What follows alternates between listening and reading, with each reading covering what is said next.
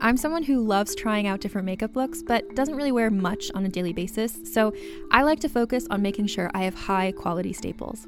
And whether you like a fresh face, full glam, or somewhere in between, you've probably seen Thrive Causemetics Viral Tubing Mascara.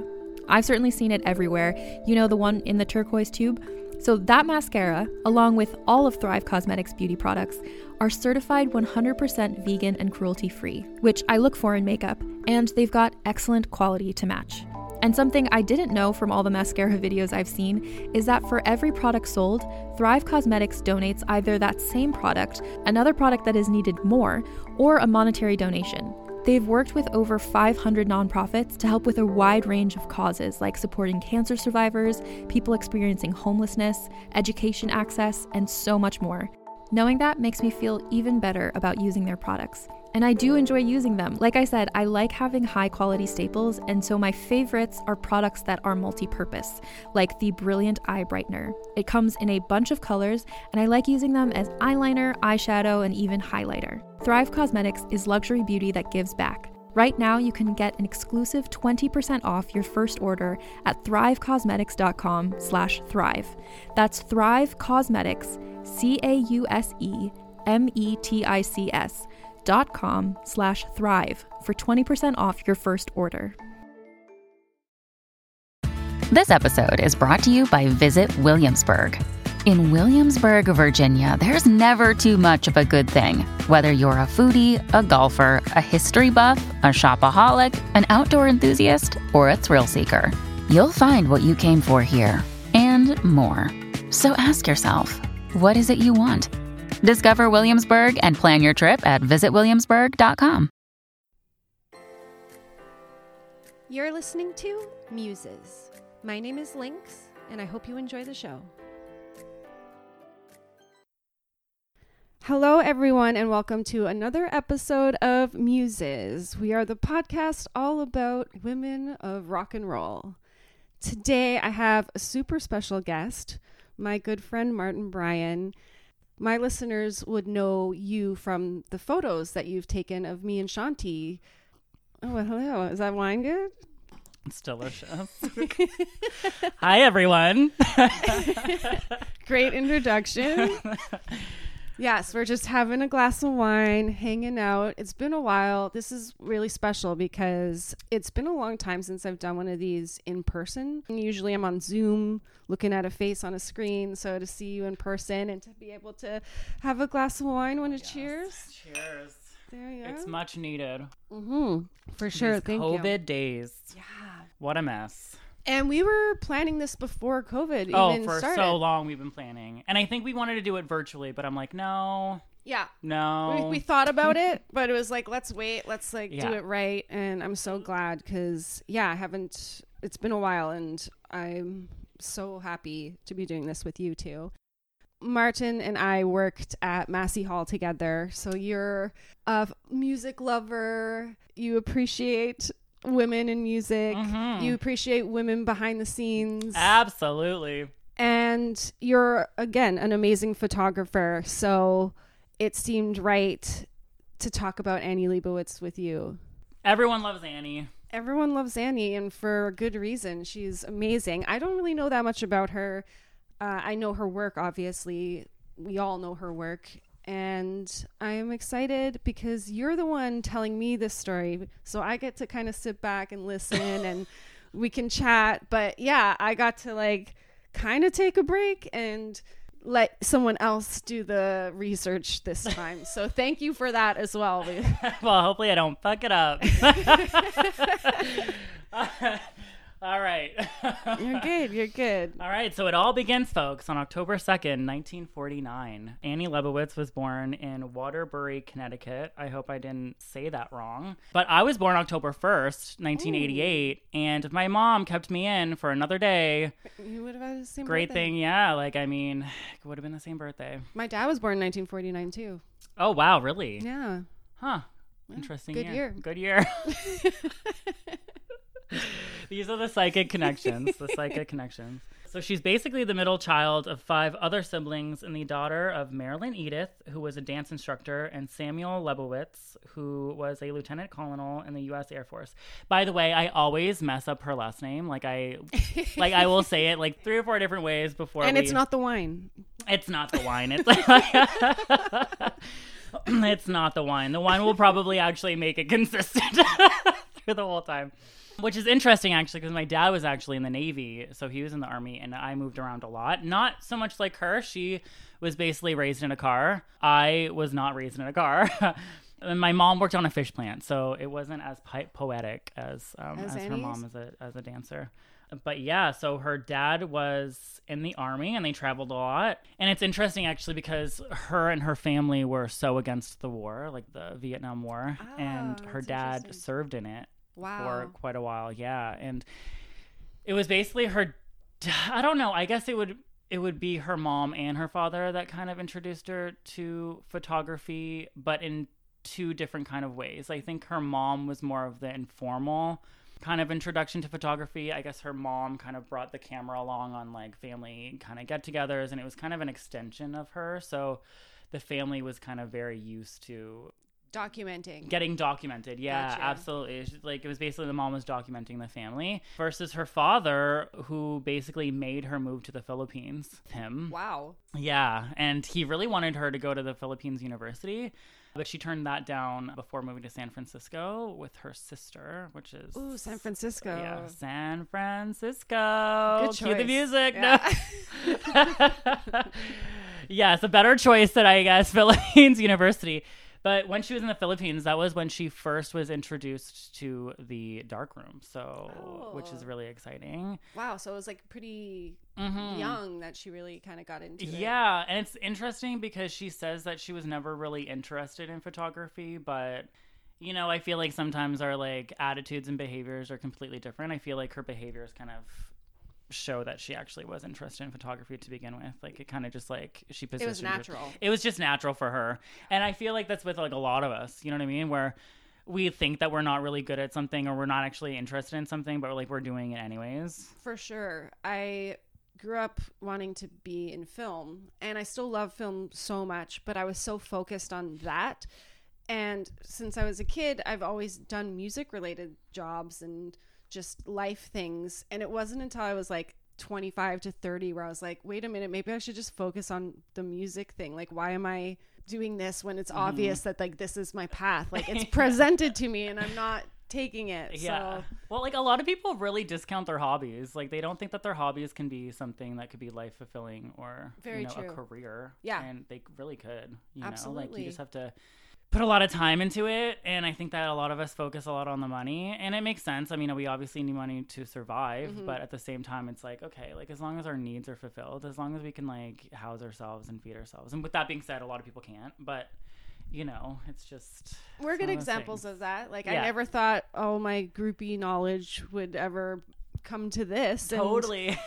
And, yeah, like you're an amazing photographer, and seeing like your progression in your work from like hobby to now, you know, professional photographer is is amazing. Mm-hmm. Oh god, that sounds like so like- professional. I was gonna say pretentious. but it is. It's, It's like true. I'm a professional photographer. you are. No, like some people come to me, they're like, "Oh, you're a photographer, but are you a professional photographer?" And I'm like, "I don't know what that means." Yeah, that's interesting. Yeah, it is very interesting. Okay, so Back to San Francisco. back to San Francisco. So she moved to San Francisco completely against her father's wishes. Like he did not want her to move to San Francisco. I'm not sure why, but she moved to the Bay Area, close to her sister, and rented an apartment with, with some friends where she used uh, one of the closets of their bedroom. So she like lived in a closet space for a while. She was basically a Harry Potter. Oh my god, I thought you meant like she made a dark room in the closet. No, she- no, like she lived. she lived in a closet like Harry Potter. Yeah. Amazing. Yeah, I'm not sure if it was under the stairs, but if it was, you know, Annie, if you're li- listening to this, please, please let, Let us us know. and so she started to feel community within the photography wing at her university. So she actually started university like uh, as a painter, Oh. And it's funny because she kind of like jokes about how she wanted to be like an art teacher, but she didn't realize that she had to actually like become an artist to become an art teacher, which I totally appreciate. I also had that realization out of high school. I'm like, oh, I could just do this. Like, Yeah, gotta live a little, gotta produce something. you gotta- actually have have to have a body of work. That's so fascinating, though. Again, like painter to photographer, Mm-hmm. it does make sense. It totally makes sense, especially for like her newer stuff. Yeah. they're very kind of like in my opinion they look like classic paintings they're very like you know michelangelo slash i don't know rembrandt For sure. No, for sure. I see it. Absolutely. Mhm. especially for her closer kind of detailed portraits i feel like they're very rembrandt versus a lot of her newer stuff i feel like is kind of delving into the caravaggio you know Oh, like yeah, the yeah, yeah. painter a lot of them are very like kind of environmental there's a lot of detail there's a story kind of going on Mm-hmm. um as to, as to maybe like not her earlier career but her mid career it was very focused on like you know who the artist was and she wanted to kind of portray that in her photo- photographs and i don't think a lot of portrait photographers were doing that at the time so for example whoopi goldberg where she she took a photo of whoopi goldberg in a milk bath and Oh so yeah, I can picture it. that was She's like smiling and like, yeah. having fun in that milk bath. Yeah. And Whoopi was like, no, it looked a lot better than it actually was because apparently milk uh, is pretty disgusting to bathe in. Like Oh, yeah. it, it sounds really nice to do, but it's actually disgusting. Like you see the floaties and stuff, and it was just like, get me out of here. Apparently, yeah, it was cold. yeah, Like, yeah. yeah, but Yeah. the photo turned out great. It was worth it for it sure. It was worth it. But that was representative of, I guess, Whoopi's uh, one of Whoopi's stage performances of you know like basically being this like black comedian in like a white world Yeah. and like you know so it's it, it was like basically her first time that kind of she realized that you know she could portray her subjects Yeah. as themselves or like bringing a piece of their life into the portrait I got you. Instead Yeah. of just like a candid, you're thinking about it. There's a message there. There's a story there. Exactly. Yeah, there's an actual story. It's conceptual at that Mm-hmm. point. And before that, it wasn't very conceptual. It was like, you know, they were portraits, you Yeah. know. And her first photo of John Lennon, for example, she was just like checking the meter on her camera. Oh no way. And then it, it would just like turned out to be a great photo and they actually put that on the the cover Rolling Stones. So, nice. pretty great. So she's in San Francisco. She's living in the cupboard or closet. Sorry, not- I'm like she's tiny. She was living in a cupboard, yeah. so she was going to school for painting. she wanted to become a painter. And then she started hanging out with the people in the dark room, all of these photographers. And uh, you know, she quoted the whole San Francisco vibe in like the 19, you know, 60s as like love, love, love, and like everyone was trying to just like probably fucking each other. Um, I mean, For why sure. not? like we still do that. I feel like we've just gone back to the 60s.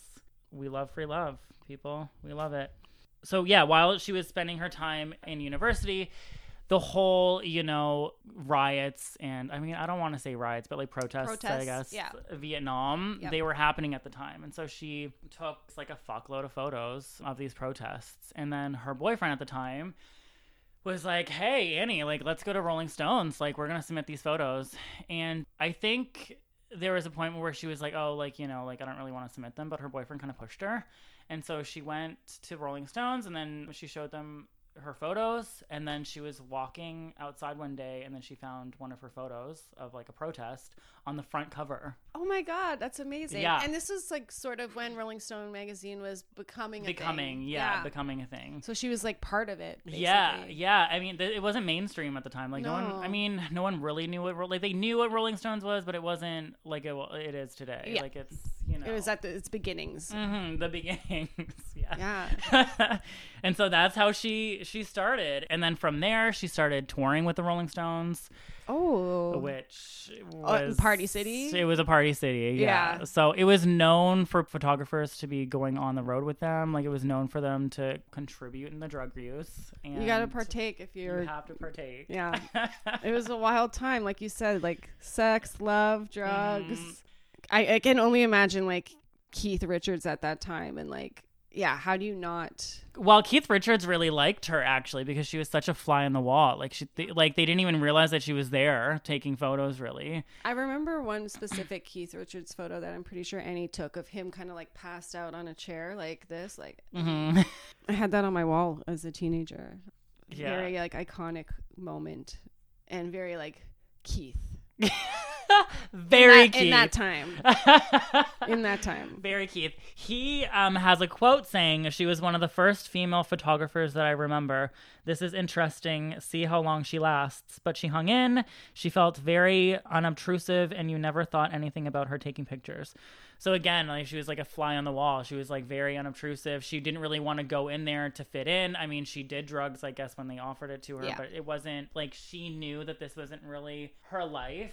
That's so interesting to like see how long she lasts like as a woman in this industry. Mm-hmm. Well, I think a lot of the women who were obviously touring with the Rolling Stones, I think, you know, they obviously had sex with the Rolling Stones and then they were kind of like out. like, Yeah, you know, like they had their time versus Annie. I mean, whether she had she slept with some of them or not, it isn't. It's no one knows, I guess, other Mm-hmm. than you know her and the posse. But you know, I feel like Annie also has like this very masculine presence about her. Like she has this like kind of, you know, this like hair to her that like I think a lot of men would at She that has a time. strong energy. She's a very strong energy. So I think a lot of men at the time would kind of like associate her with them. Like I think it was like a very natural for her to be on a road with them. I hear you. versus- Yeah. there's like an automatic respect there because like she's on their level. Mm-hmm. Yeah, and yeah. it isn't a sexual thing. It's, It is, It's like It's like a like a a a professional. it's a professional thing, and there's obviously problems with that because Oh, for sure. you know, For sure. but uh you know she did it and i think she was like really a woman of her time you know what i mean it's like not a lot of women were treated the way that she was treated It's as an equal too because the only other photographer I can think of that time that's a woman that was in that scene is Linda McCartney, and Mm-hmm. she's a very very different energy than Annie. She is more like sweet and loving, Mm-hmm. and that's like an interesting dynamic there too. Like, and their sh- their photographs are so different. yeah They both capture a different side of these musicians Mm-hmm. and. It's really cool. It's really cool that they each kind of had their own vision. hmm Yeah, Hillary Clinton is quoted. I mean, I don't know the exact quote, but she basically just says that Annie Leibovitz really kind of personifies these people as people, not necessarily like celebrities. She kind of like grounds them into like they're human. Yeah. And I think especially now that is so important. I, that's why I really love her photos in Rolling Stone and everything too, because like they do feel like candids, like you said, like a Mm-hmm. fly on the wall. She's capturing these moments. Mm-hmm. You're just seeing someone in their element, and you can tell that they're so comfortable with her because they Mm-hmm. aren't posing, they aren't putting something on, they're not noticing her. So Mm-hmm. they are really phenomenal. And I think that's the number one obstacle with being a photographer is like getting the subject to be comfortable with you. And I don't know if it's like easier to not know the subject before coming into the situation because sometimes when you have when it's your friend, Yeah. I feel like they have like these expectations and it's kind of like, you know, they don't want to look bad in front of you. And so it's like creating that comfort level and that vibe. Yeah. I mean, it could have been the drugs. I don't I'm sure the drugs help. but I do also believe it's Annie. Like, like Absolutely. Annie has a power that uh, most people do not have, You know for sure she's going to capture an iconic and you're gonna look good. Yeah. Like, she's not one of these photographers where like you're in mid sentence. Yeah. and no judgment, no judgment at all for photographers who do that. Like, I think that's a whole different vibe, and I love that. But I think that yeah, yeah. She's gonna make you look good, Mm-hmm. you know, or she, at least she's gonna try. She doesn't work miracles, folks, but but She'll find the moment she'll and find she'll take the, the, photo. And that was a lot of work for her at the at the beginning. She even says herself that it was like really hard for her to make people look good in photos, you know. And then again, like kind of going back to what I said before, it was kind of you know like bringing something that they do already into the photo and kind of like making it their own. Yeah. I think for her, she found that that was like a comfort thing to make people comfortable. And I think maybe like, you know, the Rolling Stones, like that was what they were comfortable doing. Yeah. I did not know that she toured with bands. I assume she probably toured with other That bands. was it too, was the beginning of a career, that's for sure, with the Rolling Stones. And then, you know, a drug addiction kind of went over. Um I don't nothing that I really like read or watched, they really talked about what drugs that she did, but I do know that she she really liked cocaine. Didn't they all? yes. they loved she loved the cocaine. Um It's a hell of a drug. Yeah. well, I think I think the reason why she loves cocaine, and I'm I'm sure so many people do love cocaine, it's because like it just it makes you think that you're talking a lot, but really you're all just talking bullshit. Oh, yeah. Like- Yeah. Yeah. you- endless energy. You feel like Mhm. you're on top of the world. Yeah. It seems like there's a lot of substance at the time, but really it's just a lot of substance at the time. I'm sure everyone at Rolling Stone magazine, they probably had like cupboards full. just book bags. like yeah, and that's when they didn't really check your bags back then. So Oh, yeah. could you imagine? In Keith Richards' book, he talks about accidentally bringing a gun in, in his insane. back in his suitcase at the airport, and no one noticed it. Like he didn't mean to. He wasn't. It was just like. Right, it was just a thing. And then he realized after, like, oh Yeah. shit. I got caught with a lighter once. They yeah. it wasn't my bad bag. boy. I know. Try to smuggle lighters, folks, on a, on, on the airplane. It was like Yeah, so they obviously called us over to security. They're like, um, why are you bringing a lighter on the airplane? And we're like, oh my God. Like, obviously, we didn't mean this. Yeah, like, yeah, you yeah. know, like, Times have changed. times have changed. Are you ready to shop? Rakuten's Big Give Week is back. Get 15% back at hundreds of stores, and it's all happening this week, May 6th to May 13th. It's the perfect time to shop for everything on your list for spring and summer, like clothing, outdoor gear, and travel. I know I'm using this week to stock up on some warmer weather essentials at Ray-Ban and Ulta, and I love that Rakuten even helps me save on travel at sites like hotels.com. Rakuten really is the best way to shop, and you can save even more by stacking cash back on top of deals. Plus, during Big Give Week, that cash back is bigger than ever. With Rakuten, membership is free, and when you sign up and shop today, you get an extra 10% cashback boost. That's an extra 10% cashback on top of the 15% cashback. You won't see higher cashback rates than these. Go to Rakuten.com or download the Rakuten app. R A K U T E N. Shoppers get it.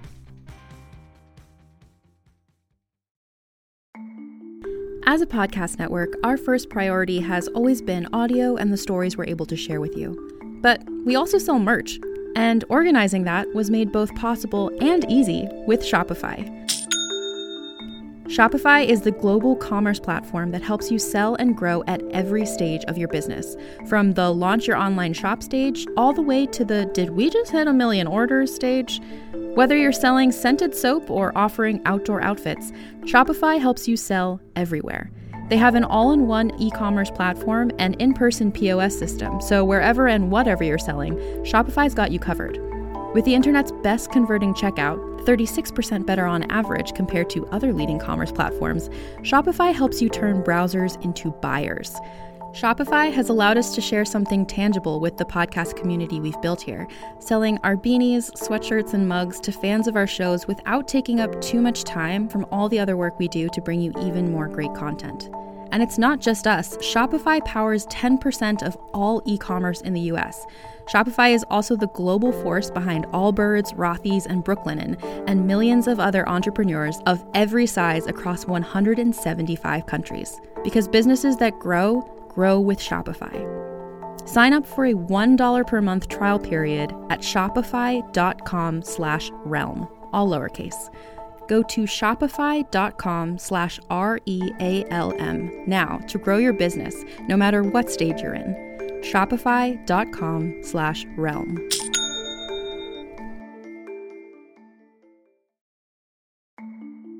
As a podcast network, our first priority has always been audio and the stories we're able to share with you. But we also sell merch, and organizing that was made both possible and easy with Shopify. Shopify is the global commerce platform that helps you sell and grow at every stage of your business. From the launch your online shop stage, all the way to the did we just hit a million orders stage. Whether you're selling scented soap or offering outdoor outfits, Shopify helps you sell everywhere. They have an all in one e commerce platform and in person POS system, so wherever and whatever you're selling, Shopify's got you covered. With the internet's best converting checkout, 36% better on average compared to other leading commerce platforms, Shopify helps you turn browsers into buyers. Shopify has allowed us to share something tangible with the podcast community we've built here, selling our beanies, sweatshirts, and mugs to fans of our shows without taking up too much time from all the other work we do to bring you even more great content. And it's not just us, Shopify powers 10% of all e commerce in the US. Shopify is also the global force behind Allbirds, Rothy's, and Brooklinen, and millions of other entrepreneurs of every size across 175 countries. Because businesses that grow, grow with Shopify. Sign up for a $1 per month trial period at shopify.com slash realm, all lowercase. Go to shopify.com slash R-E-A-L-M now to grow your business, no matter what stage you're in. Shopify.com slash realm.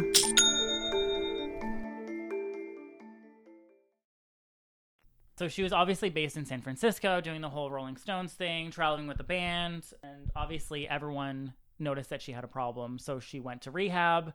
She did rehab, and she was fine. Like she was just one of those people who like broke through One it. and done. yeah, good and done. And I I think it's with a lot of people who have addictions. Like some people have the addiction because it's like their life versus some other people they have the addiction because it's, you know, the people who they're hanging out with or it's like you know, like they're not really holding on to the addiction. Like they can easily make the change, but it's just it's Mm-hmm. you have fun. You're doing change. drugs. You enjoy it, as Mhm. opposed to like you're using the drugs to mask something. mask something yeah life. like some emotional trauma Yeah. you know Yeah. and i don't think that she i mean i don't know if she experienced trauma in her life i i you know um that is on her to know and um no nobody else to know until she she Wants says it. something anything. But you know i don't think that she had to mask that trauma but whatever she experienced and that's probably you know it was it was good for her. It was like For swift sure. and it was said and done. And then she moved to new york. She was only expecting to live in new york for a year but then she moved to vanity fair which she she was kind of like against in a way Yeah. she really wasn't fashion she was like rock and roll she was like documentarian you know Very She- much. she liked to take photos of what was going on not necessarily like these beautiful fashion portraits of like these Completely different. Yeah. Really. And so instead of rolling with the punches for that, now she was introduced to a whole fucking team of like makeup artists and like wardrobe artists. And like she was such a fly on the wall that she really didn't know how to deal with people. And so I think she, I don't know if she still has this reputation now, but she started forming this reputation of like being a bitch. Okay. And like, Every time a woman, right? It's somehow every time a woman is like good at something Yeah. like, like, if a man does it it's you know he's just really good at his job Yeah. Like, yeah. but as soon as a woman does it oh wow she's just a flying bitch like Yeah. and you know what i personally i like to work with bitches because i learn things Yes. Like, exactly. like, i need someone to tell me to do stuff That's the what's that quote? Bitches get shit done. Mm. Bitches get shit done, Lynx. like, like, I would love to work with Annie. Annie, if you're hearing this, you know, I will do it for free. I will wipe your feet. You are my goddess. Hail Jesus. like, so, you know, she was big on the whole like Avedon scenes. Avedon really represented New York to her. So when she thought of New York photographer, she thought of Avedon. And he was almost the reigning photographer of the time in New York. And she really looked up to his work during his reigning era in New York. And uh, it makes sense why. I mean, he's an amazing photographer. That one photo of Natasia Kinski with a snake. I mean, hello, classic. I So mean, good. so beautiful. I, you know, I watched a little documentary about him. You know, doing some research about photographers, different photographers, different techniques, etc. And um, that photo was kind of not a fluke, but he hit his finger on the trigger button, and the snake's tongue just like came out instantly. So many like happy accidents like yeah. that. And that's what I love about photography though, is because they're always like the best photos are always happy accidents. Like Yeah. it's so rare to have like the best photo as the photo that we were really I mean you were planning Yeah. for it, but you know, it's really the moments before that are always the best in my opinion. Yeah. Sometimes a client Thinks differently. you know thinks differently but for me it's like damn like it's just the seconds while for example you know working on your lighting Yeah. you know like those moments and i'm like taking photos like trying to figure out the lighting turns out they're the best photos and those are the ones that i'll post on my instagram Like, Amazing. yeah. And so she, you know, she got to work with Vanity Fair and she started working with uh, Beatrice. I forgive me if I say pronounce her name wrong, but Feitler, Feitler, I don't know, F E I T L E R. Yeah. Yeah, Feitler. Feitler sounds Feitler right. sounds right. Beatrice Feitler, and she was the art director of the time for Harper's Bazaar. And then, uh, obviously, when Vanity Fair was doing their revamp, basically when Annie Leibovitz stepped in, um, she they worked together, and um, it was really uh, B. Feitler who kind of made Annie really hone in on her work. So looking at the photos that she was taking and figuring out which ones were good. Like, was she like a mentor or maybe like a, a partner? She was like, I guess she was a mentor in a way. I mean, obviously a partner too, because she was a creative director. Yeah. And so she obviously worked really closely with uh, with Annie because you know again B is very uh, nitty gritty and she Yeah. really wants specific. Kind of took her to the next level. Yeah. And so it was at that moment where Annie was like, okay, like this is what makes the photo better. Or like, you know, this is the one out of like this whole call like 300 photos. This is why this one stands out. So it really like it, it really introduced her to like really selecting the photo. And again, I think this really kind of drove home making concepts of photos too. Like it was kind of Makes like, sense. okay, you, it has like a specific photo and like You're not that's it. Getting a candid, you're purposely trying to You're sort of per- get a shot. That's right. Because before it was very candid. She didn't really know yeah. what was going on. Uh, and lucky her, she was kind of like in that kind of like realm when everything working up, Yeah. you know? So lucky, like such she she's lucky in the sense of like Oprah lucky. So Oprah has this definition of luck where it's kind of like, oh yeah, you're in the right time in the right place, but you also, you know, have the skill level of doing it, you Mhm. know? So it's basically just like skill and the time and place. And when those three things come together, like that's when magic happens. Yes. And so she was lucky in that sense. Gotcha. So she was constantly investigating what other photographers were doing and started forming conceptual photo shoots. And then so she had this really bad photo shoot with Bruce Springsteen, James Taylor, uh, Bonnie Raitt, Jackson Browne, and Carly Simon. Okay. And it was like literally just a really shitty photo. And B. Feitler was like, no. like, what the fuck, Annie? What were you thinking? This is a terrible photo. Like, we don't even know if we should like run it. Interesting. So she just like didn't know what to do with all of them. To, She like, just didn't know what to do. Like, it was just like a really shitty photo. Okay. And like when you see it, it's like, yeah, it's like a very basic shitty photo. It looks like like an event photo. Like you, you know what I mean? There's no love into it, basically. And it was basically a learning experience for her that pushed her to become more creative in her shoots. So one of her most famous conceptual shoots are of Bette Midler in a bed of roses, which um that is so iconic that photo. Yeah. Like I'm pretty sure American Beauty stole that whole idea of you know what I mean? And I love that movie. That's interesting. Yeah. Mm. So Bette was like, no, like I'm gonna be scratched to shit. Yeah. Um, the but thorns. then Annie and her team cut every single thorn off those roses so she would be comfortable. what an angel. Isn't that amazing? like, I, I don't have the patience. Bet you'd be.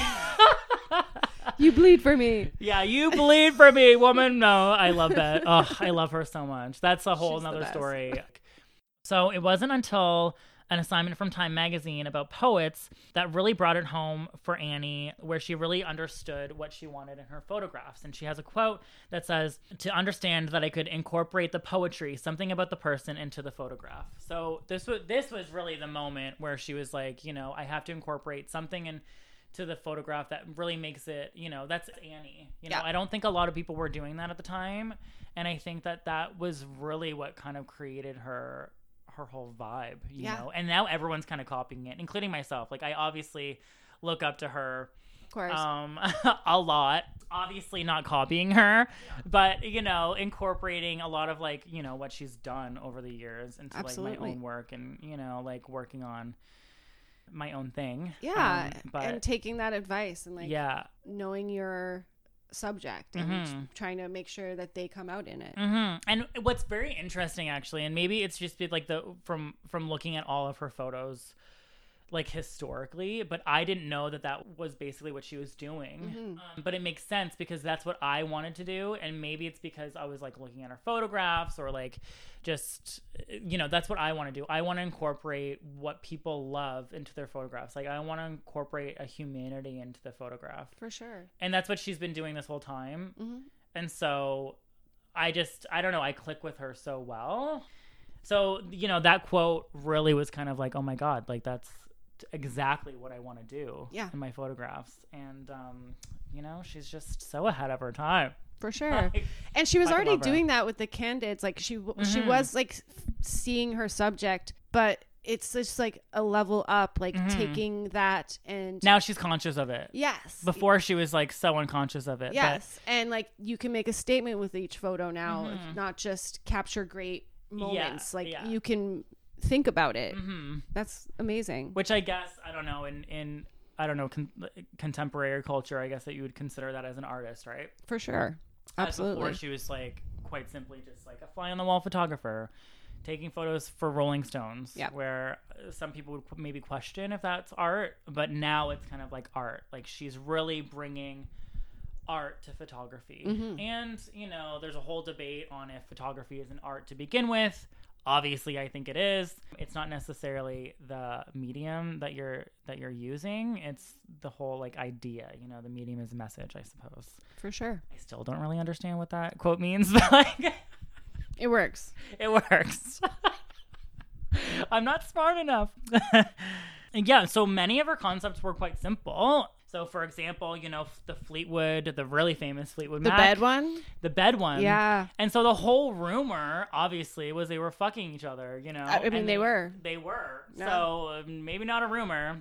I mean, although they do have that that Amazing album, album. rumors. So maybe they just created their own rumor. Like, who knows? Like, were they fucking each other? They Were definitely not? were. They definitely were. You can But- feel the tension. You really could. But they were also creating their own rumors, which I do time to time. I like to Yeah. spark my own rumors. Um, it keeps things interesting. and then, you know, the Patti Smith photos where she took, she's taken so many photos of Patti Smith, but a particular photo that she took of Patti Smith was there were actual, like, like there was actually fire behind her. I love that photo so much. Oh, it's so good. It's interesting. The story le- leading up to that is that actually, like, Patti Smith was like catching on fire. Like, Oh no way! yeah, Is that like close she was, she was like really fucking hot. like, she was like literally singed from that photo shoot. Yeah, it was worth it. It was worth it, folks. Patti Smith is legend. yeah. Legend. I I love that for Bette Midler. It's like, oh, we can't let one thorn get her, but for Patti Smith, it's like, let her Yeah, catch yeah, fire. let her catch fire. Because she's such a bad bitch, so you know that it's gonna work. Oh, you for sure. Like, For sure. Cool with it. She'd be Joe. like, could you imagine Patti Smith and Bette Midler in like the same room though? Like, what a vibe. What a That's like a great dinner party. mmm, like one of those like who would you bring to a dinner party? Bette Midler and Patti. Smith. And Annie Leibovitz to take the photos. to, like- Right. Oh my god. Obviously. I would say me, but no. I want to be in these photos. Yeah. Okay. And so obviously, you know, we talked about Bette Miller's rose, where like she cut off like every thorn. Could you imagine? I just love that. That's just. I mean, she had a team behind her, but you know. Like she was doing the work too, you know. Yeah. It's not like she's just telling people to do these things, you know. She moves the chairs, she moves And like the the, detail that she put in, like that's Yes, just everything. I just, I love it so much. She has taken so many photos of John Lennon. Mm-hmm. Obviously, there's one in particular. Anyone know it? Anyone know it? That amazing shot of John naked, curled up with Yoko. Iconic. Absolutely iconic. Yoko Ono has a little quote, which I love. It was the height of intimacy for both of us around that time. You can tell. It's like the most beautiful it's just shot. so beautiful. Yeah. and they're so comfortable. So it was it was actually Annie's whole idea of this whole like nudity thing, and she asked Yoko if she was comfortable with being nude, to which she said no. Um, and she's like, "All right, let's just roll with it. Put all of the clothes on." You know what I mean? Like, and so I really like the whole, you know, again, I guess it's kind of, you know, Annie kind of rolls with the punches, and then these amazing, beautiful things happen Yeah. and I think that's so important with photography because if you if you go in wanting a photo, you have to roll with the punches because not everything is going to be 100%. And if you don't roll with the punches, then great things aren't going to happen Yeah. because people aren't going to be comfortable. Yeah. You know, it's so important to make everyone comfortable. And that's like the hairstylist, the wardrobe artist. Everyone has to be comfortable because if one person's having a bad day, It affects everything. It's going to affect everything. Yeah. Yeah. It's so important to have a good team. Absolutely. Yeah. And with them, I'm not, I'm not sure if they actually had a team. I think it was probably just Annie and them. I, I bet. I'm sure it's just Annie and John Mhm. and Yoko and maybe some like lighting. I don't know. Yeah. And so she basically just directed them to do this. Yeah. And, and Lennon could have easily said no, but he was totally okay with showing his vulnerability at that time. Yeah. And, you know, unfortunately, dire things happen five hours later. Five hours later. That's like the last shot of him. Like, insane. That's that is insanity to me. Yeah. that must be as Yoko probably her most important favorite photograph Mhm. ever because again like you can see their love and Uh-huh. like the vulnerability and it's just it's such an incredible shot it's such an incredible photograph and 5 hours Mhm. my god Yeah. And that photo really didn't need any captions. So when they when they printed it, there was like no nothing. It was just the Rolling Stones on the cover on the cover. Yeah. Yeah. It was just like the Rolling Stones, you know, header and then that was it. Like that was yeah what what can you say There, yeah, you don't have to say anything. The Like, picture was- it- yeah, uh, like a thousand. What is that? Like A a, picture- A picture speaks a thousand words. I should Yeah. know this, folks. But um, but yeah. So her, when you know, when she transitioned to Vanity Fair, she was asked to work for Vanity Fair. It's not like she went there. She was asked, right? Mm-hmm. And so they knew that it was going to be this big thing. You know, like they knew her work previously. It was very documentary. It wasn't fashion. It wasn't high budget kind of stuff. And then now, you know, this very fly on the wall kind of.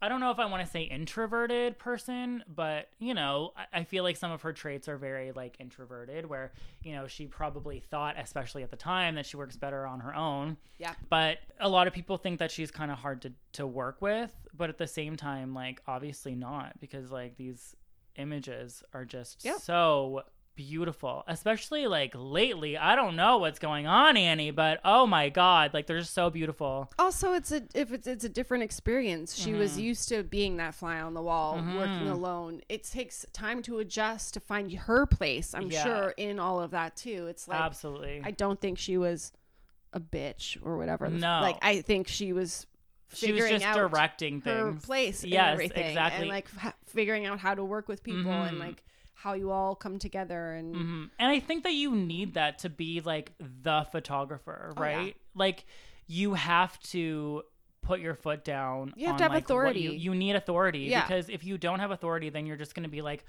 oh, like you're just like the hired photographer. Yep. You're not Annie.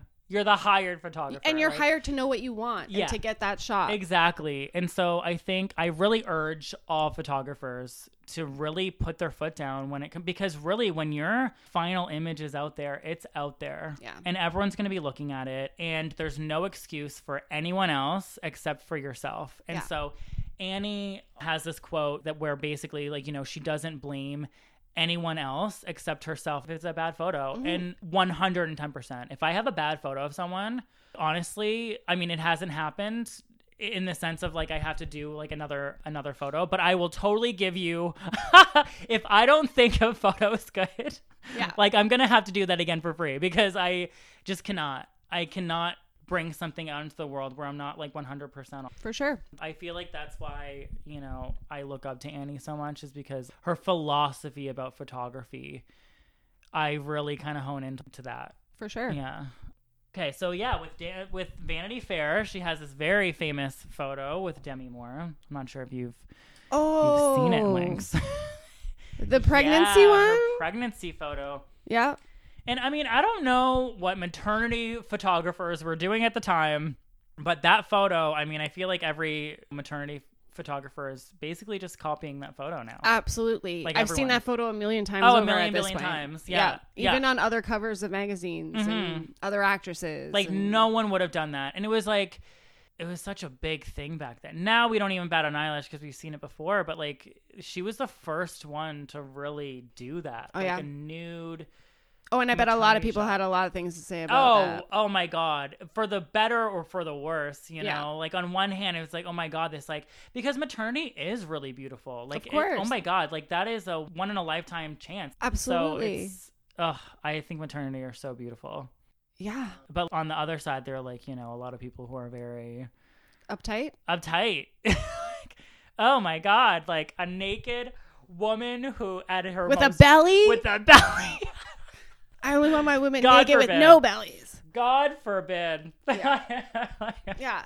And it's So like the most beautiful. natural thing in life. Like Mhm. literally every person who's Right. alive right now, this is where, Where you they started. Started, yeah. But yeah, people I think it's honestly one of my most favorite shots of Annie's. And I love Demi Moore, especially of that time. yeah. And she was very vocal too. I mean, I think it kind of like teetered off, but she was kind of like a vocal celebrity. Yeah. And know? again, like, yeah, for sure doing that shot was a feminist move. Oh, absolutely. Yeah. Yeah. And I mean, I haven't really touched on this and maybe we can touch on it a little bit later, but she was dating that, you know, a feminist. Maybe not at the time. I'm, I'm pretty sure she was at the time, but she was dating someone and, they, you know, they had a lot of troubles and we'll definitely speak on that. But Okay, we'll get to that in a moment. So Annie has this really famous quote where it really speaks to like the detriment of her celebrity, where she was really starting to get known. Like everyone wanted to get a photo of her, and everyone was like, "Oh my god, it's just an amazing photograph just because she took it." Gotcha. Whereas it really wasn't that great of a photo. And the one thing I really like about Annie is that she's she doesn't really fake it as an artist. You know, there are so many different artists out there who are like, you know, an honest mistake happens and it turns out to be like this beautiful, amazing image. Yeah. Where some photographers are like, oh, I purposely did this and I purposely did that. Where it's like, okay, you're clearly bullshitting. Gotcha. You know what I mean? Versus Annie, where it's like, no, it was like literally, I just did this. Like, it was It a happy accident. It happened, right? And so she has this quote of saying, It's been the bane of my existence. Someone being so famous and totally relying on that versus trying to get, you know, just take a good photograph. Oh, okay. Yeah. Right. And so she, all her purpose is, is to take a good photograph. She doesn't really care about the celebrity. Who gives a fuck Yeah. if you, you know what I mean? Like, if you know who I am, I just want to take a good photo of you. Yeah. And I think that's like so humble almost of her, where it's like, fuck the celebrity. Yeah, I just you're a want to be a person. photograph. Yeah. I just want to take a good photograph. Yeah. Like at the end of the day, whatever you're hiring me for, I'm going to take a good photograph of you. And that's all she wants. Yeah. And there are so many people who she said that she still needs to take a good photograph of them because she's she's photographed them, but for her, they're not the She best photographs. She just knows. Yeah. Right? And it's probably just because It's a good photograph, but it's not like meaningful or Right. not in a way that she wanted to Mhm. get something out. Right. And I think I feel like for the people who she's talked about this, how she she said she can't get like the best photo of them. Yeah. I feel like a lot of the times it's because she has a deeper connection with them. Interesting. Right. So it's kind of like she just hasn't really fulfilled them as a person in a photograph. It's interesting too because in the late 90s and 2000s with Vanity Fair, I feel like she's really famous for those fold out cover issues. Mhm. Centerfold. Yes. And they're always beautiful and amazing, but they are very different from her other work. hmm And it is like commercialized. It's super commercialized. And I can understand why it's harder to get that perfect shot, that shot that you want Mhm. when like you're thinking about advertising and things like that and yeah. money and like you're trying to sell something, Mhm. right? You're trying to sell the magazine, so it's a Mm-hmm. different type of shoot. Mhm. Very, very different from the Rolling Stone stuff. hmm Oh, for sure. And and she she kind of talks about that too. Like her favorite images are not in Vanity Fair. You know what I mean? Like maybe in the covers of uh, or in the in the pages of Vanity Fair. Certainly not the cover. Yeah. Um, she doesn't like in studio work. She hates that. Yeah. But she, you know, she talks about like you know her most favorite photos of like are photos of her mom and her family, and you Yeah. know her her partner at the time, Susan Sontag, who was a feminist, human rights, you know, A she- writer. a writer. She was she was like the intellect of the time. Yep. And that, you know, comes with a lot of goods and it comes with a lot of bads. Yeah. Um, so obviously the goods are Susan really kind of pushed her to conceptualize these images in a way of like just sometimes political, like politicizing the, her images, which is a really great and amazing thing. I think the downside of that is that Susan was oftentimes, should I say, a bully. She was very verbally abusive to Annie. She Oh, would shit. yeah so like you know they would be hanging out with friends and and, and susan would would kind of discredit annie's intelligence I get you. You're not the intellectual like we are. like right you're you're, You're the doing dumb one. commercials. You're doing this. yeah yeah of thing. and I she would like literally use words like dumb stupid yeah so she was very like emotionally abusive to annie and just annie was just so in love with her she was in love with her as a person her intellect you know and annie i think really annie kind of believed that she wasn't as like superior or all encompassing and intellectual Yeah. Versus you know the same people in the room would be like you know annie you're the best photographer ever mm-hmm. and in the same vein susan would be like you know annie you you know you're the best photographer but it's like okay if it, being a photographer isn't at the same standard as like an intellectual I got you. so I think that was like a huge issue when it comes to their relationship. And I know that Susan, her son, doesn't like Annie. Like there's like a lot of kind of like relationship issues there. And and as much as Susan was like this, you know, gung ho, upfront humanitarian um, who was like very pro feminine rights and pro gay rights, you know, Yep. back then they would call her a pornographer. Yeah. But now, today's standards, she was literally just talking about gay rights, Yeah. you know?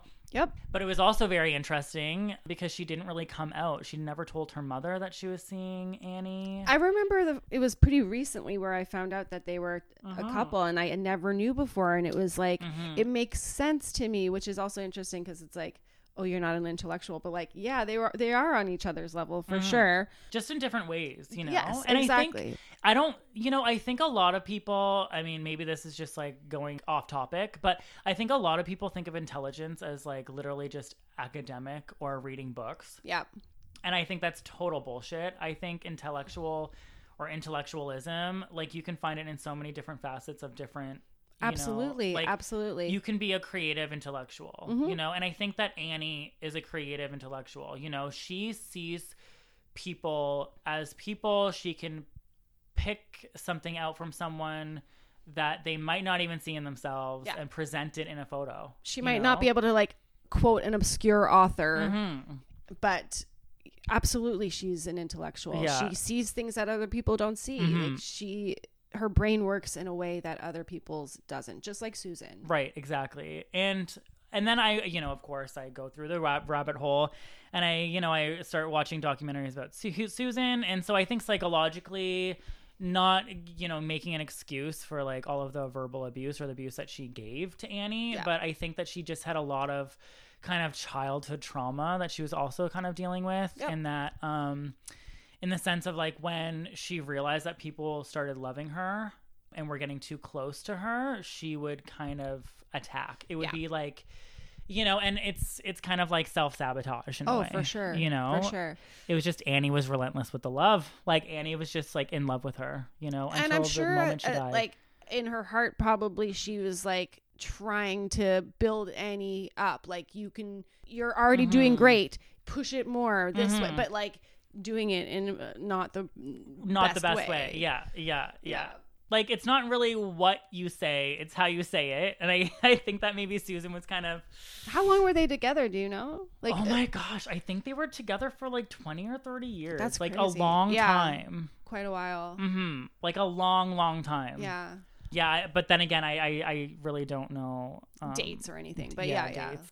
More than a decade. yeah for yeah for a long yeah for more than a decade for sure i would say like 20 years i think like i should probably know this but like, No, no. like, I mean, no one knew it. yeah yeah no one knew it that's the true like it's it really only came up in like recent years like you said where it's like you know it was actually out out and i think that's also to the credit i mean i know that you know susan sontag's like son didn't really like annie but he also wrote books about his mother and he incorporated annie and although he didn't necessarily like annie he also realized that his mom was abusive And, he told recognize his that mom. Annie's a huge part of her right. life. That's right. And he told his mom, he's like, Mom, like you can't just keep calling her stupid. Like uh, whether you like either you think she's stupid and useless as a partner, or you should break up with her. You know what I mean? Like what's the point of Yeah, going yeah. on with this relationship? And I think that that's what the relationship was. It was just kind of like an abusive relationship, kind of dope codependent in a way. Yeah, for sure. You know, um, and who wants to be in that relationship? But It's when hard to get out of it. It's hard to get out of, and it's so easy for people to criticize and say that they could never be in that relationship. But really, like, it's Oh, it very it happens. when, and you you're love in someone, it, yeah, when you're in it, you're in it, and you might not even realize that you're in it until it's too late. So. Absolutely. So, one interesting note that Susan and her kind of disagreed with was that Susan believed that taking photographs interfered with the actual experience. So, she thought photography changed everything, That's interesting. which I would agree with in like the beginning stages. Okay, everyone recognizes that there's a photograph there. So, like, for example, a wedding, you know, when when the guests aren't really used to being photographed they're going to act a certain way or they're going to be a little awkward or shy or what have you but when you are with a group for a long period of time and they're just used to you having your camera is that really interfering with the experience or is it actually maybe even enhancing the experience For You sure. know? Yeah.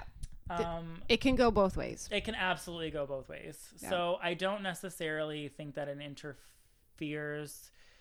I think maybe most experiences might interfere, but I but when people aren't paying attention to the camera and they're That's just what, doing what makes a good photographer, like the right? fly on the wall thing. Exactly, right? Yeah. That's what makes a good documentarian. Absolutely. Because you're taking photos of someone doing something when they don't even realize that you're taking a photo, or even if you have a camera, you know? Yeah. So Anne thought it was very easy to photograph her because she knew herself so well, but at the same time, she never really thought that she took like the best photograph of her. And I think that really also brings again what I said, where Anne never really thought that she took the best photographs of people that she loved. Too Like, close. Too close. right? It was she was just too close to them, and so I think for her, she could never encapsulate who they were as a person because she knew too much of them. Like Yeah. humans are so diverse, and Mm-hmm. so you can't really take a photo of someone as a, a- like an all-encompassing photo. Yeah. Right. And so. And she also said this about celebrities that she took photos of, right? Like as much as she probably wanted to ta- to do that, she, uh, you know, you can't do that. so good luck to any photographer. I I urge you to to somehow get a photo uh, of an all encompassing photo of someone. Yeah. Good luck. the races, the races start. It's like the holy grail of a photo. right? yeah, because you can't. No. You really can't. And so she was an incredible, important person in Annie's life, and Susan could put into words where Annie couldn't. Yeah, that's good. Right? Annie captured moments. Susan had the words. Susan, yeah, and I think that when Susan said, "Oh, you, you know, the photo, like the a photograph or taking photos can change, you know, the can interfere with life." Yeah. you know, I think that's also again kind of discrediting Annie because it's kind of like you know you can only really work with words, and I don't really agree with that. I think No, that I don't agree either. yeah like you know like i think that sometimes words can't you can't put together words to formulate That was Susan's and- creative outlet. Right, right. And everyone has a creative outlet, Yeah. you know? So it is just what it is, you know? It was just kind of an abusive relationship. And so she came into the relationship think- thinking that she wanted to be around the amazing intellectual person, and Susan loved Annie's work, and she always pushed her to be more serious as a photographer. But at the same time, it was kind of, you know, I feel like Annie loved that about her. So a lot of people around Annie was like, you know, like Susan's really like discrediting you. But with Annie, it was like positive criticism, Yeah. you know? So I guess it's like the perception Yeah. of the abuse, right? Like, how do you perceive someone telling you that you're stupid and that you, you know, your work sucks? You know, are you going to perceive that as in a good thing? You know, as like an optimistic kind of, you know, yeah, I should be trying better. Or are you going to perceive that as like, oh my god, my my my life work sucks? Personal relationships are the most complicated thing. Mm-hmm. For one person, something can feel abusive, and for another person, maybe not. Maybe that uh, supportive, or maybe just encouraging, or like, you. It depends on the person. Mm-hmm. No one can judge a personal relationship. Right. You like- really can't. Like you, all you see, and it's either the good things or the or the bad things. you Like, never can- see the most intimate, beautiful Mhm. moments. Those Mhm. are between two people. Right, right. Yeah, and Annie Annie says like you know we had the most beautiful moments more like that outweigh the the bad moments you know and I think that's like with every relationship Yeah. and you can kind of say that in like every relationship too where like where you know you see a relationship like oh my god they're so amazing blah blah blah when really like at home you really don't know what's happening For when, sure. when no one's around and very similarly you know like the relationships were like oh my god that's bound to end you know Yeah. when really like i bet they have like amazing moments by themselves you Absolutely. know people change when it's you know when when people say three's a crowd you know three is a crowd and when you add like three more people to that or like you know a, a, house party it changes people's Everything. everything it changes people's behaviors Yeah. what they believe what they think blah blah blah you know it just changes people Mhm. and so, unfortunately, you know, Susan at, at a point she got a bone marrow transplant, which failed, and it was the first time that she thought that she could take some pictures. And Susan was her muse for so many years, and it really broke her after Susan's passing. Like when Susan died, it like really kind of set her off into a depression. I bet. I mean, yeah, like the love of your life, right? Like Yep. she's gone. So, I mean, it doesn't really matter what other people thought. You know, Annie loved her. Yeah. And like that's the most important thing. Yeah, um, that was her anyone. partner. Her- That was her partner. That was like her her rock, really. yeah. You know, it's a sad thing when someone passes Annie took s- some shots of Susan in the hospital. in the hospital while she was dying. And a lot of people really kind of like judged her for that. It was like, you know, these are like their dying her dying moments. And I'm like that was a relationship they had, number 1. And number 2, why do we have to think of these moments, these like dying moments of like these like sad or like uh, we are we're all gonna die. we're all gonna die and it's a part of it's a stage of life that we're all gonna go through Yep. and i don't think it's disrespectful when you know you really have to look at the context okay yeah am i taking a photo of someone who's dying and like laughing about it later okay Or without permission. or it's like okay obviously that would be disrespectful but like when you take a photo and the context is like okay you know like i loved and cherished this person Yes. for their whole life and i want to see them in this you most intimate and- moment. right. I want to be there with them. I want to capture it. I want to. absolutely I totally get it. why not you yeah. know I get it. And again, yeah, like as a photographer, you also see moments that a lot of people don't pick up Mhm. on. You know, you're seeing beauty Mm-hmm. in everything where some people just shut that out or Mm-hmm. don't have that ability. you know, Annie has a quote that says, "In the wake of loss, it felt comforting to take pictures." So, Beautiful. you know, again, it's kind of like a coping mechanism to have Yeah. a camera to take photos of these moments that can last forever. So, as far as I know, after Vanity Fair, she started working with Vogue, and that was also a very different. Or was it Vogue? It was she she works with Vogue. I, okay, I, I should say after Vanity Fair, learning about that led her into fashion, Mm-hmm. Mm-hmm. which is again something so far off from where she so started. far off, and she doesn't really even consider herself as a fashion photographer. I mean, she considers herself as just a photographer. I mean, she's she's done landscapes, she's done still lifes. Yeah, I mean, of, of course, she's not just a fashion Right. photo- uh, by any means. Right, right. And I mean, even, you know, I think she's known for doing fashion photography and, you know, celebrity portraiture, but it's just like not her. It's interesting too, because like that's where the money is. Like, That's where the money is. and like you see those photo shoots, and you're like, wow, they put a lot of money into this, a lot of, Mm-hmm. um, like you said, a lot of like behind the scenes work. Like Oh, and a they're lot like of people two working. week shoots. Like a lot of people look at these images and like, oh wow, they're like really pretty. But yeah, they're two weeks Yeah. to take a photo. Yeah, it's just a lot of work. The whole wardrobe. So you know they they bring the whole wardrobe in, and it takes like a week to figure out the wardrobe and hair and makeup, and Mm-hmm. then. You know, Annie has like, you know, a whole weekend or like a four day, four or five day workload for her of taking these photographs. And so, for example, she took a photo of the queen, which only took like half an hour. And so, very interesting because I wouldn't say that they butt heads, but they're very strong women. Yes. so, Annie wanted one thing, you know, the queen wanted another thing. And so, for example, the uh, Annie was like, oh, yeah, take off your crown. Oh, And the queen's like, and hell no. Do you know how long it took me to put this thing on? But then eventually they built a relationship. And so Annie took all of these amazing, you know, there's like this one shot of like the queen and her corgis, you know, Yeah, and it's just like very lifestyle portraits. And I don't think anyone else has taken photos in that kind of vein before, you Yeah. know, of like the queen just being a normal human fucking being, Yeah. you know?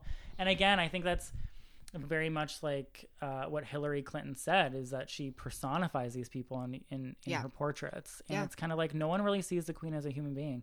They think of her as just like this majestic being with a Yep. crown, and Annie's like, no, let's ditch the crown. yeah, let's bring in the dogs. Like, you Yeah. know, I love that. You know, me too. Uh, that's and that's uh, her like taking her early work mhm. and her later work and like melding it together and melding it together. Like, let's make this fashion, Yeah, but uh, let's also tell a story. yeah, and candid as well, where Mm-hmm. it's like let's put you in your uh, happy element where Mm-hmm. where you be doing anyway right now, like hanging out with your pets, Mm-hmm.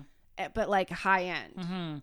And again, it's like always like relationship building, right? Like 30 minutes turned into probably like an hour with the queen, turned into like a day with the queen, turned Yeah. into, you know, and she has this very strong personality where it's kind of hard not to like her, you know? Like Yeah. she just kind of creeps in. You know, whether you like working with her or not, she's just an amazing fucking human being. And uh, again, Annie, if you're listening to this, you can hire me any minute. So Annie's been celebrated a lot. She's one of those people who are lucky enough to be living while people celebrate her. And she's 70, okay? Damn. And she's still working. Still working, still killing it. I looked her up. I saw she has like another book coming out soon. Yeah. Oh my God. What is that? Like her 12th book or something? Yeah, she she's. written- I oh, mean, she probably has enough photos for like a hundred books. a lifetime. Yeah. yeah. I'm sure there's going to be books even when she passes. Like, For sure. People are just going to. and know, forever exhibits of her work, and Mhm. she's iconic. She's definitely like the photographer of our lifetime. I mean, Yeah, that most people know of. Like, even people who are just not into photography at all know her name. know her name. Like, Yeah. they know who she is. And no matter who you are, you know an image of hers. Mhm. Absolutely. You might not know it's hers, Right. But you've seen her images. you would have to be living under a rock, I think, at this point to Yeah. not know, you know. and again, I feel like she has such a specific way about her and the way she goes about it where you automatically are like Annie Leibovitz. Annie Leibovitz did this. Yeah, absolutely. Even from again the candids to the portraits to the fashion, Yeah. she is one of a kind and she has a She look to it. her. hmm One thing before we wrap up, I just wanted because we talked about this a little earlier before I turned on the mics, where it's interesting because we give her all the credit, but there are so many people behind the scenes who also make these photos hmm amazing. The editing is just, and I know that she works with editors, and I'm not, I'm not sure how much she works with them, but I honestly, I feel like editing is such a process that they should be credited. Like editing takes hours of Yeah. work, you know. I think you know when you look through magazines, like you, there's no like photo editor No. that is named, you know. Yeah, I'm sure they're listed somewhere, but it's not like Anne Leibovitz with this editor. Right. And I I don't know, but I assume she probably works with the same person Mm-hmm. for, you know, all of her Vogue shoots. She probably has like one person like that B woman who mentored her, like one person who's like really there for her Right, right. and like contributing to those. Yeah, And I'm sure she works with the same team. Like she knows, you know, she has her editor. But I feel like, you know, I feel like naming the team is so important. Like For who's sure. doing the hair, who's doing the makeup, who's doing everything, you know? And that's kind of what this podcast is about too, where it's Mhm. like there's so many people behind the scenes that you haven't heard of Mhm. yet. Like where are their Mhm. stories? I know. So I just want people when they're looking at those images to like also remember it's not just Annie. She Yeah. she sets up the shot. She knows Mhm. what she, like she has a vision, but there's so many people behind Also, her. you know, I don't want to discredit Annie at all. I mean, she's Of worked course. so tremendously hard for what she's done. Yeah. But I think, you know, for the most part now, it just it seems like she's, you know, her role as a photographer. So she has a whole lighting Yes. You know, crew. So everyone's doing her lighting. Everyone's doing everything. She comes in and it's like, wham bam, thank you, ma'am. I took the photo. Yep. This is it, you know? For like all the high end super shoots, Yes. that's a team. that's a whole team, you know, and she's gotten to that point where she has a team, you know. Yeah. And she she really did the grunt work to get to that point. Someone should make a podcast about photography and talk about the behind the scenes people, the lighting Yes. people, the editors, Yes. all of that, uh, Mhm. costumes, like all like it's, there's just so many elements to it. There's right? so many elements. It's a little crazy. And even like for the most part, honestly, photographers are unnamed. You know, Annie's only named because it's Annie. You know, Yeah. she's Annie. True. You know, so she she and I think the only reason she really is named is because she has that persona. You know, Yeah. like she is going in there supercharged. Mhm. And I think that if you're a photographer, if you're a makeup artist, if you are a hairstylist, if you are editing the photos, you need to get in there and be supercharged and being like, no, this is who I am. Yep. And you're coming to me because of me, not necessarily because of, oh, you know, you can get this work anywhere. Yeah. You know, you have to put your stamp on something. And Annie put her stamp on some, you know, she, For sure. she put her stamp on photography. And you're not getting just a photo, you're getting an Anne Annie Leibovitz photo, okay? Exactly. You're getting that photo. Like that's that's a her photo. That's no one else's photo. Before we wrap up, are there any other photographers that like really speak to you that you would want listeners to check out? yeah, so I have been following. I know this is a lot of probably a lot of photographers would probably know who she is, but it's Lindsay Adler, and she is like a very technical photographer. Okay. She's appeared in like you know Harper's Bazaar and et cetera, et cetera. But she is very technical. So when it comes to like learning photography techniques, mm-hmm. she is like probably the go-to. I love her. I'm part of her little Facebook little photo group. Love it. Uh, you could absolutely just join that. I think it's like Lindsay Adler. You know, I don't, I don't even know what the name is, but it's probably like Photographer Club or something, something ridiculous. Look up Lindsay Adler. Just search search her up even on Facebook. And then right now I'm really digging Dina Goldstein. She does amazing work. So she has like tons of series. So like right now I think she's really kind of marketing and advertising this series with like senior rock and rollers. Okay. And they're like, you know, they have the whole mohawk look with like the leather. Love it. Love it, love it, love it. And they're kind of like just like these, you know, grimy old dudes. And I love it. Like these just like portraits of these rock and roll kind of, you know, like they lived their whole life as rock and rollers. Yeah, that's them. so cool. Like that's them. Yeah. You know, I love it. I dig it so so much. Um, she also does this whole fairy tale character vibe of like living in the real world. So, for example, she has, and it's very she. A lot of her images are kind of like ironic in a way, I would say, or um, juxtapositions these um, kind of fairy tales with kind of serious life events. So, for example, she pairs Rapunzel as a cancer patient in a hospital. I see. So it's this, you know, this girl on a bed and she has no hair, and then it's her braids kind of like cascading over her. I see. Or she has this work where it's um, Snow White and she's in this like very, I would say like middle class, 19 like 60s to 80s kind of household where she has like, you know, seven kids. Gotcha. You know, Gotcha. really working her ass off, but you know, Sounds she's, Awesome though. yeah, yeah. I really recommend Dina Gold. Yeah, I'll check those two out. yeah, Dina Gold. How can people check you out? Well, you can check me out. I'm on Instagram, Mr. Pixie, M I S T E R, Pixie, P I X I E. Um, I know, I really make you spell it out. Uh, but yeah, that's how you can check my stuff out. I will link that up and everything as well. Any last words? You good? Famous last words. Follow me. Follow. yes. I'm just kidding. I really don't care if you follow me, but I don't know. I feel like you know, if you're a photographer, you know, just look at photographers that really kind of you feel for, whether that's like street photography, you know, still art, just anything that you're kind of into. Yeah. Just do it. You know, do it, man. You could use your phone. You could use your tablet. I actually work. Um, so I work as a community health worker, and I have uh, I run a photography walk group um, with seniors, and I love them so much. They're so sweet. Um, and we just take photos with our phones and our tablets, and it really like when you take photos of things and you start really getting in that mindset as like you know a photographer it mm-hmm. really is a lifestyle. Yeah. whether you have your camera with you or not you just look at the world differently. You look at the world you notice things. I'm very adhd so like i just don't pay attention to anything. And mm-hmm. so when i have my camera or even when i don't have my camera i just i've noticed that i've been noticing things more you know like i just look at something and i'm like oh my god that would be a beautiful photo you know?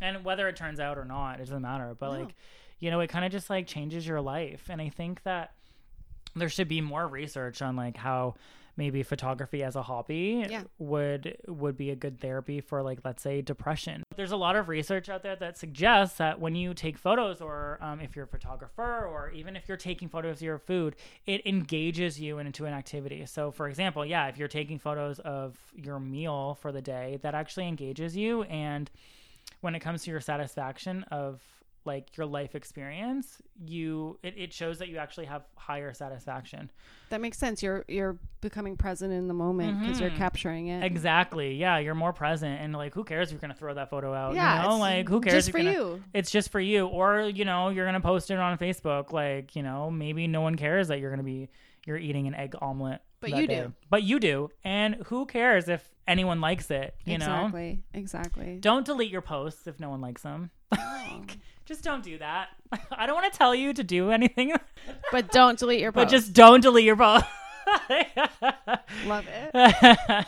This was amazing. Thank you for telling me Annie's story, and I loved talking about Annie and photography and I feel like I was just like a countless run on sentence, but I hope that people try to do their thing with photography or whatever art that they're going for, you know, and and just know like Annie Leibovitz, like really, like she got a lot of people famous, you know, like she was she was a muse, but then she was also something more than a muse. Like she like really like Yeah. threw people into their no one Careers. starts off at the top. We all have to learn from experience. Uh-huh. So get out there and do it yourself. yeah, just fucking do it. Yeah. You know, like even if it's shit, yeah, just just, it. do it. And laugh it off later. like, Exactly. like you're you're you'll progress if you work at it. You know what I mean? Thank you so much for this. Oh. I loved doing this and so happy we waited to do it in person because it made it so much better. Oh, so much better. Drinking wine on my floor. All right. Well, till next time. Till next time. Muses is researched, edited, and produced by Lynx O'Leary.